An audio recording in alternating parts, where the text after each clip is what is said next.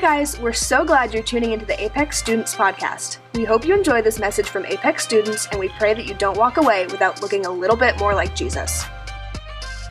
We're in a series called Content Warning, and so far we've talked about dating and romance and sexual integrity, all kinds of fun and slightly uncomfortable things together. Um, tonight will be no different. In fact, it could get worse.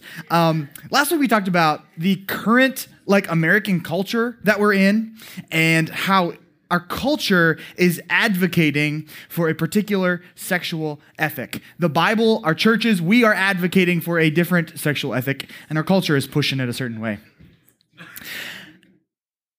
The, the, the world's sexual ethic is based on basically what, what an individual wants, as long as it doesn't hurt anybody else, is whatever an, one individual wants or what they want to do with a consenting individual.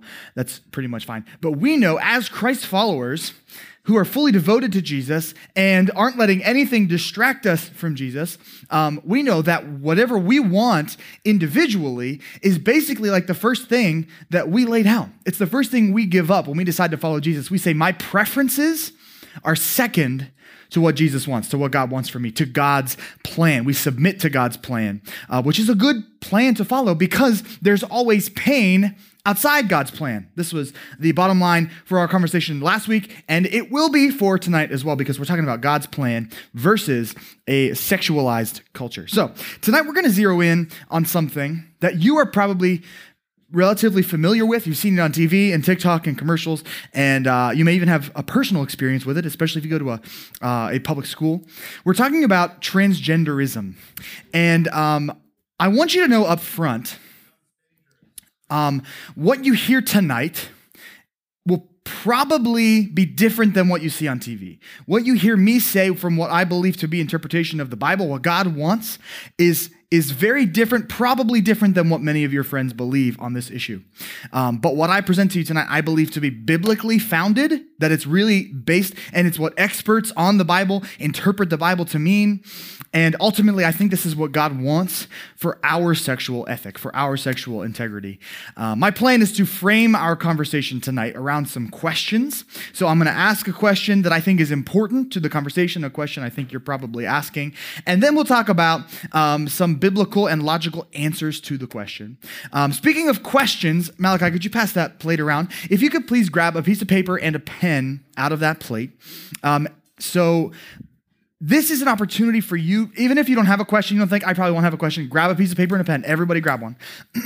This is your opportunity to be a part of the message because next week, uh, I'm going to take all the questions that I've gathered throughout the series, uh, and we're gonna talk about them next week. And I'm also going to respond to some like miscellaneous things that maybe didn't fit into the series like I wanted them to, uh, but I wanted them to come up. So we'll talk about that next week. But make sure that you ask your questions. Um, you're gonna bring those to your small group. At the end of your small group, you're gonna hand them in because you can write something down at any point during the message, during your small group, at any point, you can write something down. I want you to know that you need to ask a question if I wasn't clear about something. If something didn't make sense to you, ask the question because if you have a question, there's a really good chance somebody else in the room has that same question and you can help them find an answer. You can be brave for them. We've made it very low risk. The questions are anonymous. You don't write your name on it or anything. You just hand them to your small group later, leader, and then they come to me. I don't even know who in the room asked a question. Uh, so be brave, take that step, and hopefully we can get you uh, a response to your question. All right, so tonight, framing our conversation about transgenderism around some questions. First of all, what are we talking about? So um, I'm going to start in the Bible because I think this is a really important perspective for us to have as we tackle this issue. James one nineteen says, understand this, my dear brothers and sisters. You must all be quick to listen, slow to speak, and slow to get angry. I think on this issue, a lot of people don't do that. They are not quick to listen. They are quick to speak and give their opinion, um, and they're quick to get angry about it.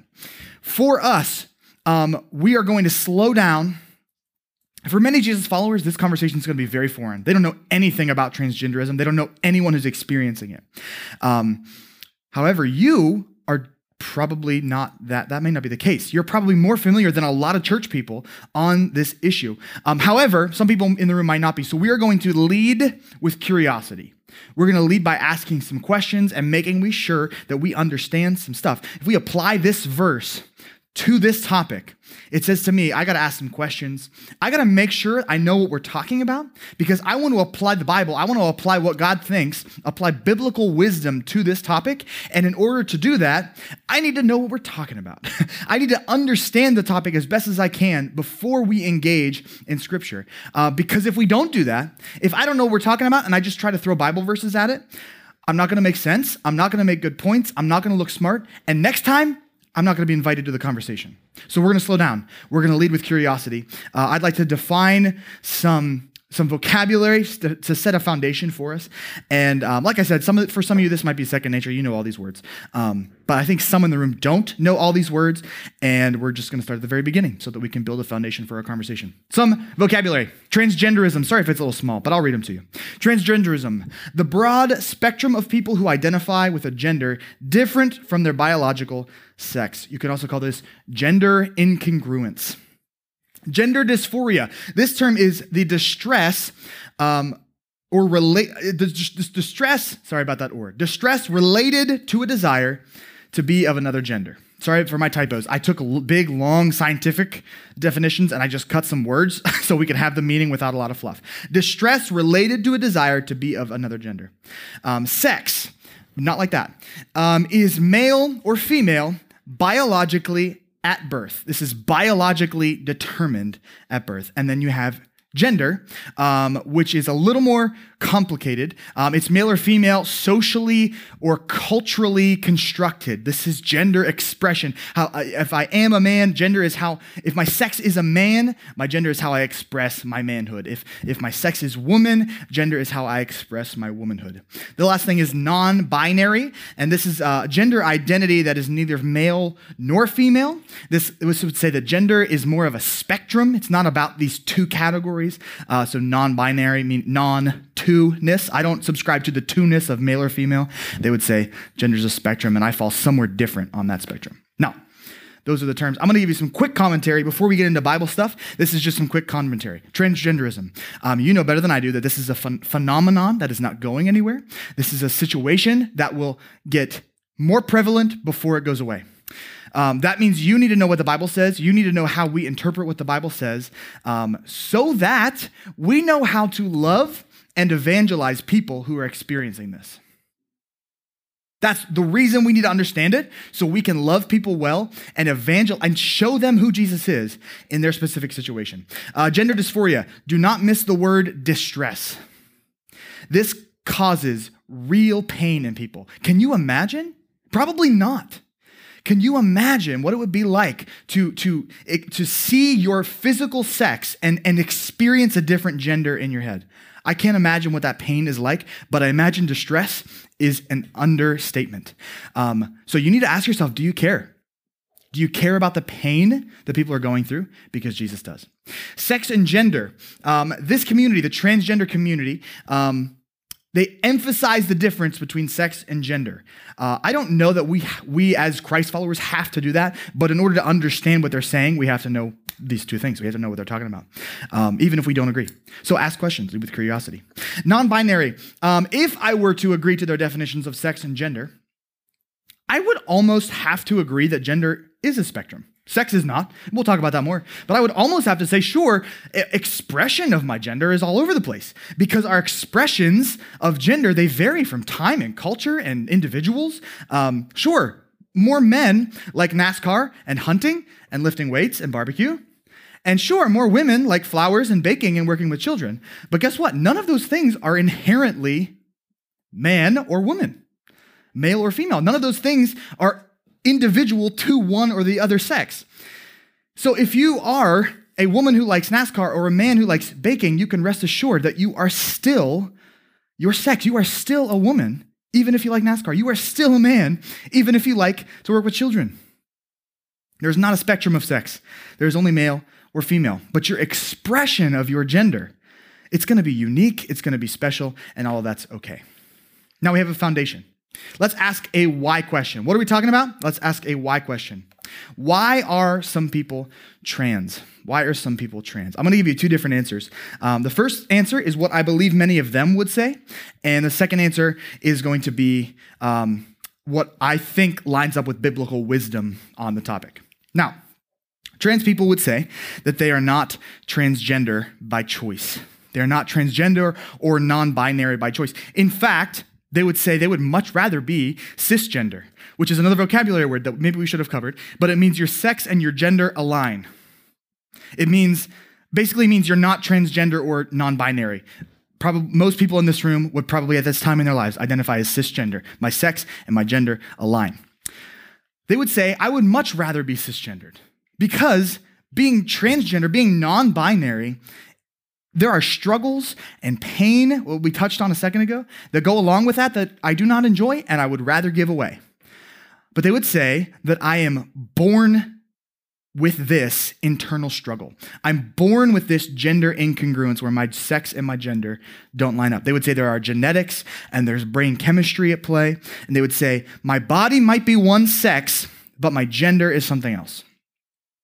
They, they might say, I have Uh, a male anatomy on the outside, but I really feel like a female on the inside or vice versa. They would also note, um, to flex some of our vocabulary, that this gender incongruence leads to serious gender dysphoria.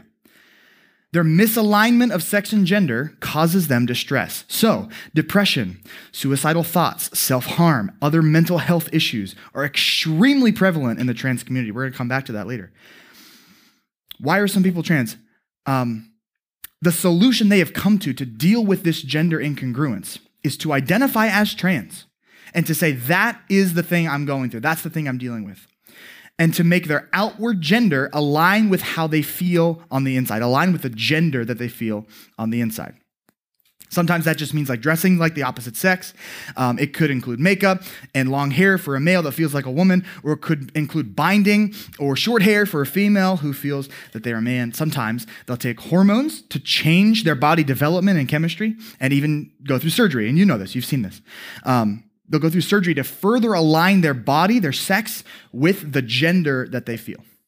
Now, I'd like to give you my opinion here, um, and this is an alternate answer, alternative answer to this question.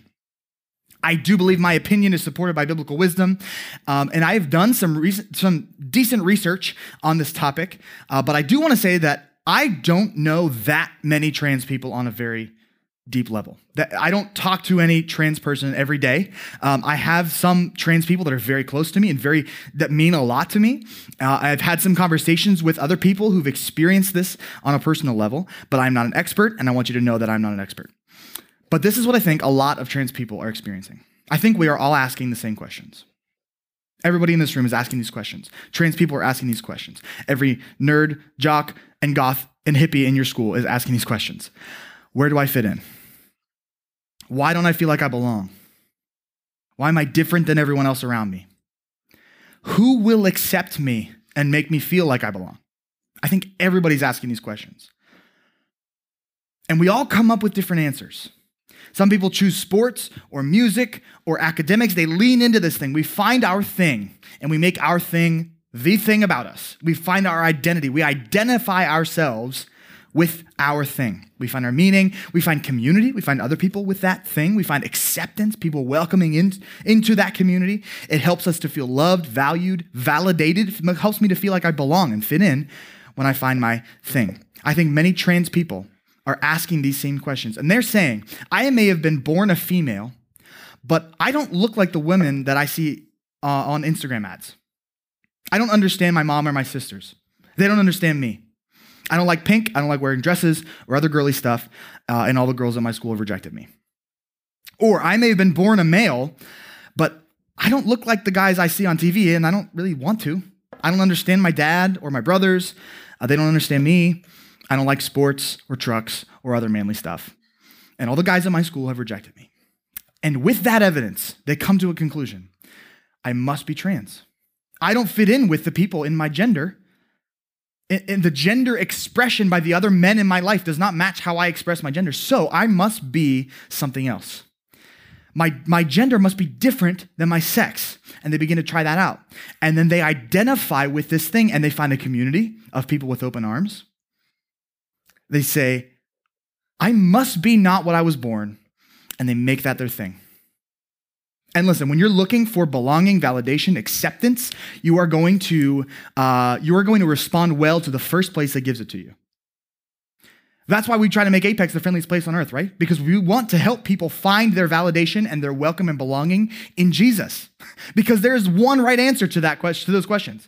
There's one right answer. The answer is Jesus. The answer, the place where you should find validation, belonging, hope, joy, your people, community, acceptance, validation. It should happen in Jesus. It should happen in church. We should be creating places where that can happen. Music, sports, hobbies, all incredible things. I like all of them, most of them. But if you wrap your whole identity in anything but Jesus, you're going to be left with pain. You're going to be disappointed. Because the place, God has this plan for us. He has planned for us to find our identity in him as a son or a daughter of the creator of the universe. And if we do anything outside of that plan, there is pain. Because there's always pain outside God's plan. I just believe that the trans community is looking for something we all want. They're looking for something we all want. They want to belong and feel validated and included. And I would say they should turn to Jesus for that. They should turn to the church for that. And hopefully we can prepare ourselves for them to do that. But they've turned to a different community. This community has been deceived. That's what I believe. This community will suggest surgery to them and a name change. And this community will give them Uh, a version of what they can find in Jesus, what they're looking for, validation, acceptance. But again, if it's outside God's plan, if it's anything other than God that they're finding their identity in, it will end in pain. Okay, now we know what we're talking about. We know who we're talking about. Uh, I'd like, I'd like to take this time to apply some biblical wisdom. Um, so the next question that we're going to ask, it needs to include the Bible. It needs to ask, how would Jesus respond to this phenomenon of transgenderism and to the people who would identify as transgendered? So the question is, how should we process this stuff? How should we, as Jesus followers who have given our lives to him and his plan and his word, how do we understand all of this? Uh, first, in the creation narrative of Genesis, we see God clearly create two sexes. I'm using that word intentionally. Genesis one twenty-seven. So God created human beings in his own image. In the image of God, he created them. Male and female, he created them.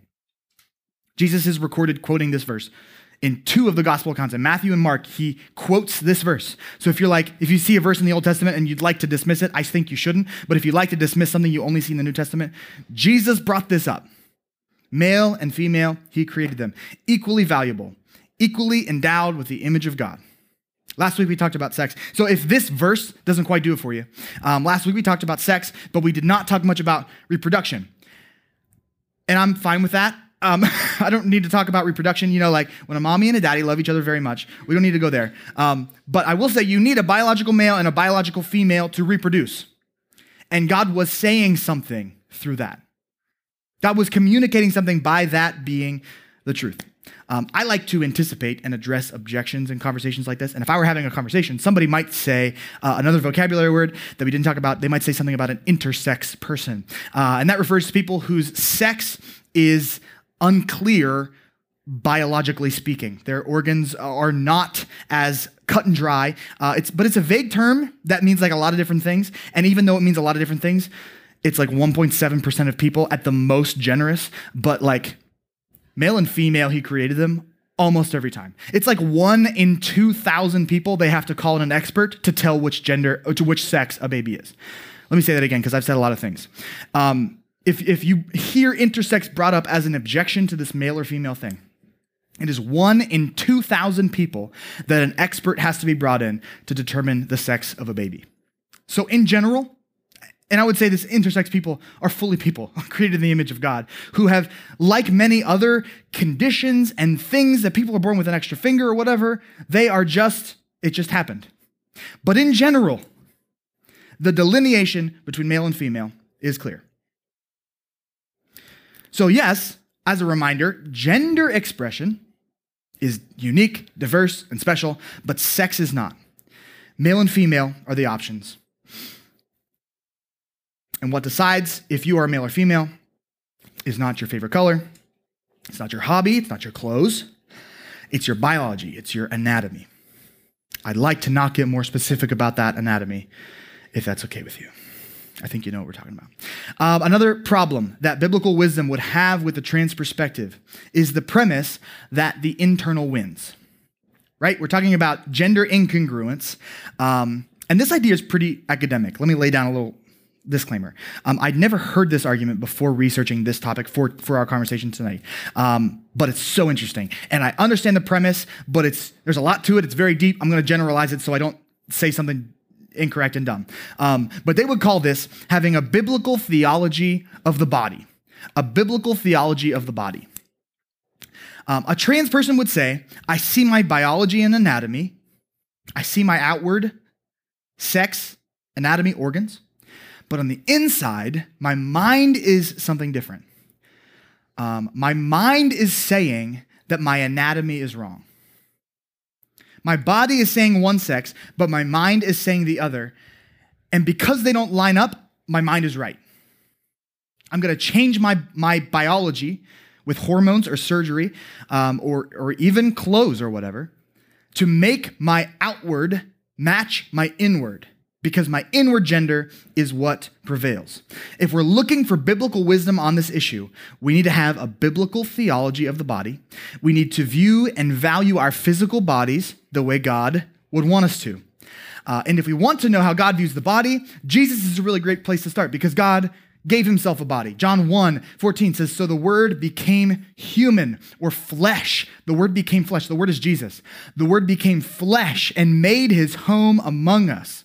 He was full of unfailing love and faithfulness, or grace and truth, and other translations. And we have seen his glory, the glory of the Father's one and only Son. Jesus is God in the flesh. Our God gave himself a body so he could have the human experience. He was hungry. He went to the bathroom a few hours later. He sweat because he was a tradesman. He had a male anatomy. I don't need to be more specific than that. He, Jesus had a physical body.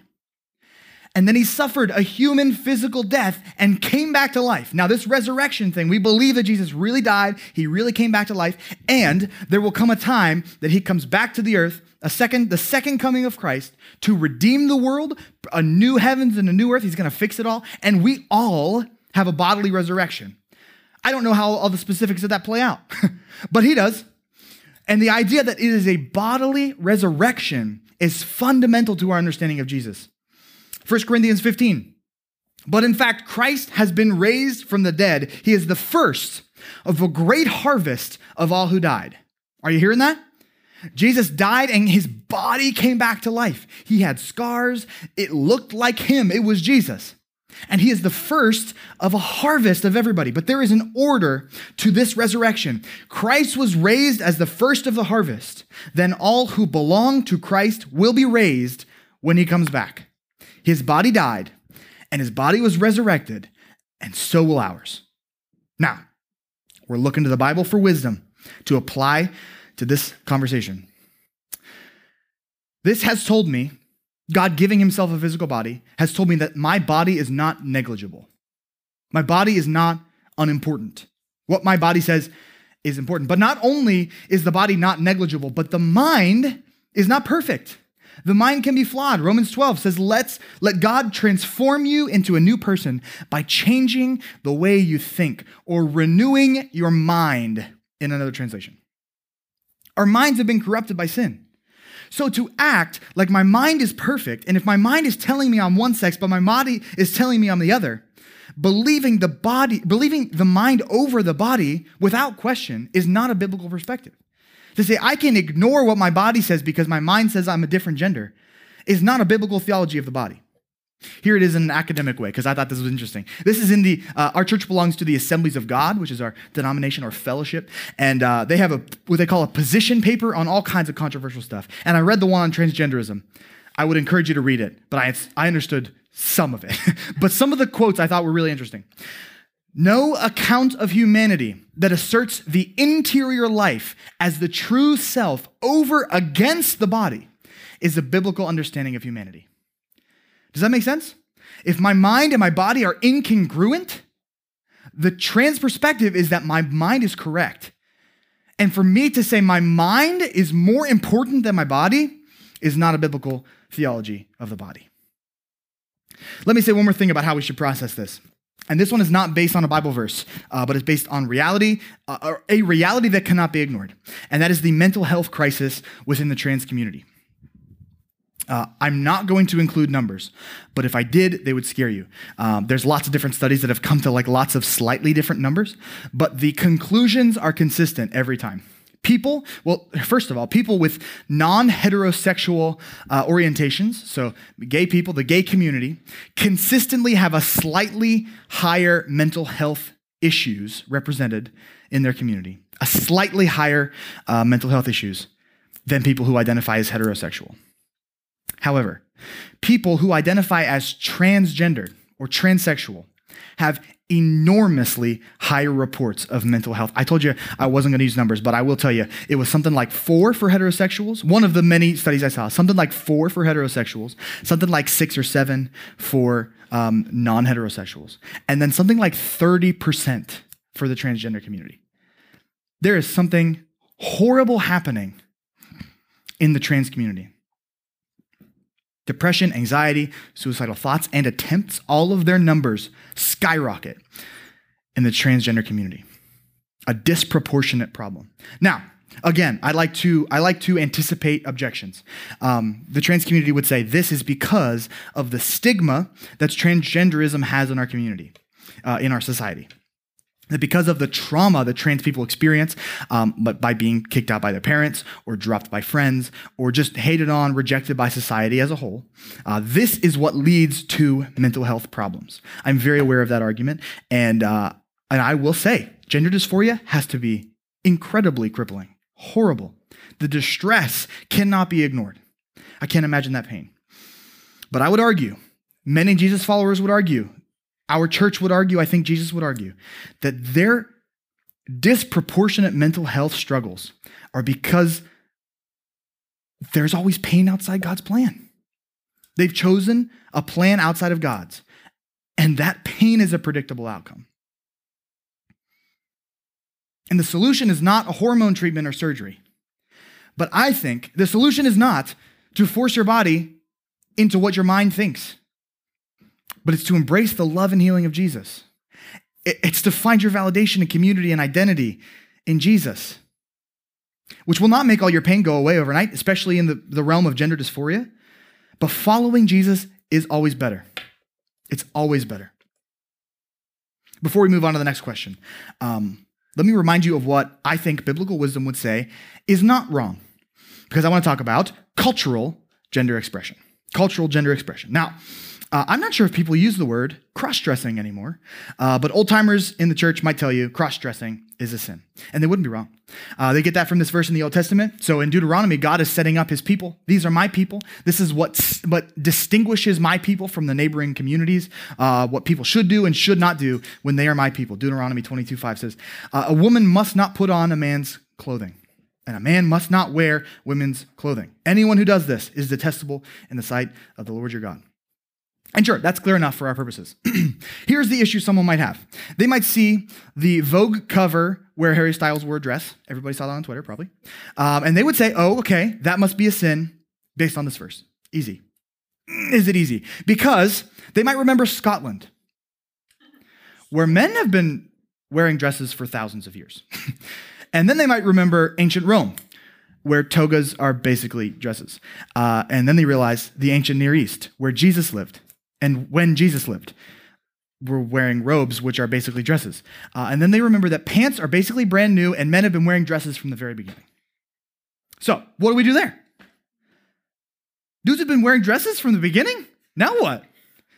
So this is where clothing and stuff like this gets a little more complicated. There have been times in history where men have worn makeup and it was culturally acceptable. They wore high heels, and it was culturally acceptable. There have been times, and there are cultures around today, where women have to cover their entire bodies in that culture to be, to be modest. Um, this is a, a complicated issue. There's so much going on in the world and through time that this command by God is not simply about wearing a dress. We'd have a lot of more problems if this was just about wearing a dress. Again, gender expression, especially when you go throughout time and, and space, not outer space, I mean like the world. Probably, I don't know. Gender expression is diverse and it's unique and it's special. Cultures all around the world and time have done all kinds of different things. And they will challenge our cookie cutter gender expressions uh, that we have today. But that's not what this verse is talking about. Let me quote the position paper again, because I thought it said it in a very smart way. However, they said basically what I what all I said right there. There's cultural stuff going on here. They said, however, the absence of any standards or boundaries and the refusal to recognize the collective bodily human existence as male and female, as the intentions of our Creator, leads to a confusion that negatively affects our culture as a whole. Or there's always pain outside God's plan, right? Wearing a dress or having a nickname or whatever. They're, those things are whatever on their own. But doing these things, changing your name, changing your clothes, changing your hair, having surgery and hormones, all of that stuff, in the name of a rejection of the duality of sex. If you do that in the name of rejection of male and female, you're outside of God's plan. And it brings pain and confusion to an individual. And if a society accepts it, it brings pain and confusion all around. That's how I think we should process this stuff. The final question I'd like to ask tonight, we move from how should we process this stuff? Again, we're slow to speak. We're quick to listen and understand, lead with curiosity. So we've done that, right? How should we process this stuff? Now, how should we respond to this stuff? When we get to the point where we do do something, we've discussed that we need to process with biblical wisdom, but how do Jesus followers in the year twenty twenty-two respond to these things? To people that are dealing with gender dysphoria and to a culture that's dealing with this problem in a way that rejects God's plan. First of all, this is intentionally, first of all, true sympathy. Sympathy. Um, this very academic paper that I read used those two words, true sympathy. And it seems obvious concerning the God that we serve, that he's a God of love, and we should respond to people dealing with anything with love. And this is where I might uh, uh, challenge you a little bit. This includes responding. If we're responding in true sympathy, we are responding without jokes. If we actually care about people and the pain that they're experiencing, gender dysphoria, the distress that they're experiencing, making a joke about gender-neutral bathrooms, making a joke about men competing in women's sports or anything else that is trans adjacent is inappropriate, it's unrighteous, and it has no place in a Jesus-following community. I've seen people hurt by this.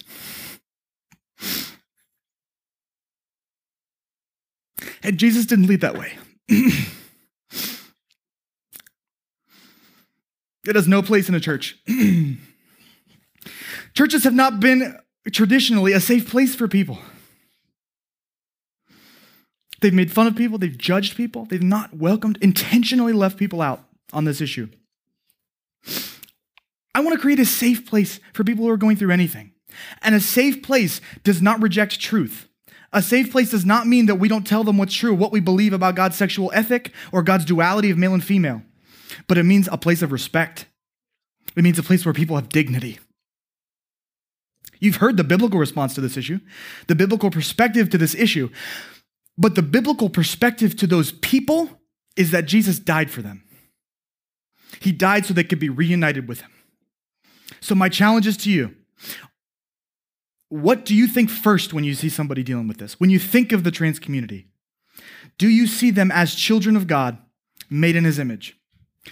Do you desire for them to make a decision to follow Jesus? Do some reflecting. I've had to. To make sure I'm seeing people the way Jesus sees them. Do you see them as evil or do you see them as deceived? Do you see them as evil or do you see them as confused? Do you see them as evil or do you see them as lost? Jesus sees them lost. We have to respond the way Jesus responded to people. This is how he did that. Last week, we talked about the sin of adultery, sex outside of the confines of marriage. And Jesus confronted an adulterous woman in the Bible in John eight. Then Jesus stood up again and said to the woman, "Where are your accusers? Didn't even one of them condemn you?" "No, Lord," she said. And Jesus said, Two things. He said, neither do I. Go and sin no more. He coupled two important things together perfectly. He said, no, I don't condemn you. And go and sin no more. He perfectly embodied grace and truth. Grace and truth. I heard a quote about grace and truth. Uh, apparently Jimmy Evans is who said it first. Truth without grace is like surgery without anesthesia. Imagine that. Truth without grace, when you just lead with truth, when you just give truth, it's like surgery without anesthesia. It's like being cut open and just dug around in. But grace without truth is like a bottle with no medicine in it. If you only give people grace and you only give people acceptance, you're not doing anything for them. Jesus has a medicine. Jesus has truth for people. We need to lead with both of those things. Grace and truth. Jesus did it perfectly. He knew that the best way to reveal his plan to the world was with grace and truth. He needed people to know his plan because there's always pain outside of his plan. So the last thing we need to keep in mind is that we need to ask God to help us through this. Ask God to help us. The current controversial issues of our time are confusing and overwhelming and difficult, and we need God's help to apply biblical wisdom to them. We need him to speak to us and guide us through it and give us the right words to say and opportunities to say the right words. We need his help. And I promise you this, in our current cultural climate, some people will not like this perspective. They don't want to hear about God's plan for their lives. They want to figure it out on their own. And again, I want you to remember, they're not evil. They're lost. They're deceived. But they will not necessarily be kind with their rejection of biblical ideas and maybe their rejection of you because you hold to them. So we need to ask God for comfort. We need to ask God for healing when it goes bad. We need to ask God for bravery when the time comes. We need, when we don't go around looking for a fight, but when we speak truth to people who don't know the truth, there will be unavoidable conflict. Jesus told us. And in those times of conflict, we have to ask God for help. We have to cling to God for his help, for his wisdom, for his peace. We need to cling to his grace. And remember that we're sinners. We need to cling to his truth because his truth is what sets us free. And we need to cling to his plan because there's always pain outside of his plan. Let's pray. Jesus, thank you for your word on this issue. And in a time that's confusing and overwhelming, there's a lot going on. And people are telling us that you're wrong. Thank you for your word. And as we look back on the ways that you've been faithful to us, we've looked back on the ways you've come through for us, we can trust every bar, every part of your word. We can trust the whole thing. We can trust that you are who you say you are. You can trust, we can trust that you do what you say you can do. We can trust you in this area. And that a, a culture that would try to convince us otherwise, we can cling to your truth. And we can speak your truth in love. We can be an embodiment as best as we can. We are, that's what we're asking for. Your help to speak with grace and truth, to lead with true sympathy, to have our heart break the way that yours breaks. And to speak with grace and truth, to bring people closer to you, period. To bring people closer to you. I'm going to speak the, your truth in love. I'm going to give grace and truth. But this is what it's about, bringing people to you. Thank you that you use us to do it. And we ask for your help through it. We ask for your peace, your hope. We ask for your bravery, your strength, and your healing. We dedicate it to you. In your name we pray. Everybody said, amen, amen. Thanks for listening to this Apex Student Podcast. You can listen to more Apex teachings by subscribing on iTunes or wherever you get your podcasts. We pray that this message has impacted your life and that you don't walk away without looking a little bit more like Jesus.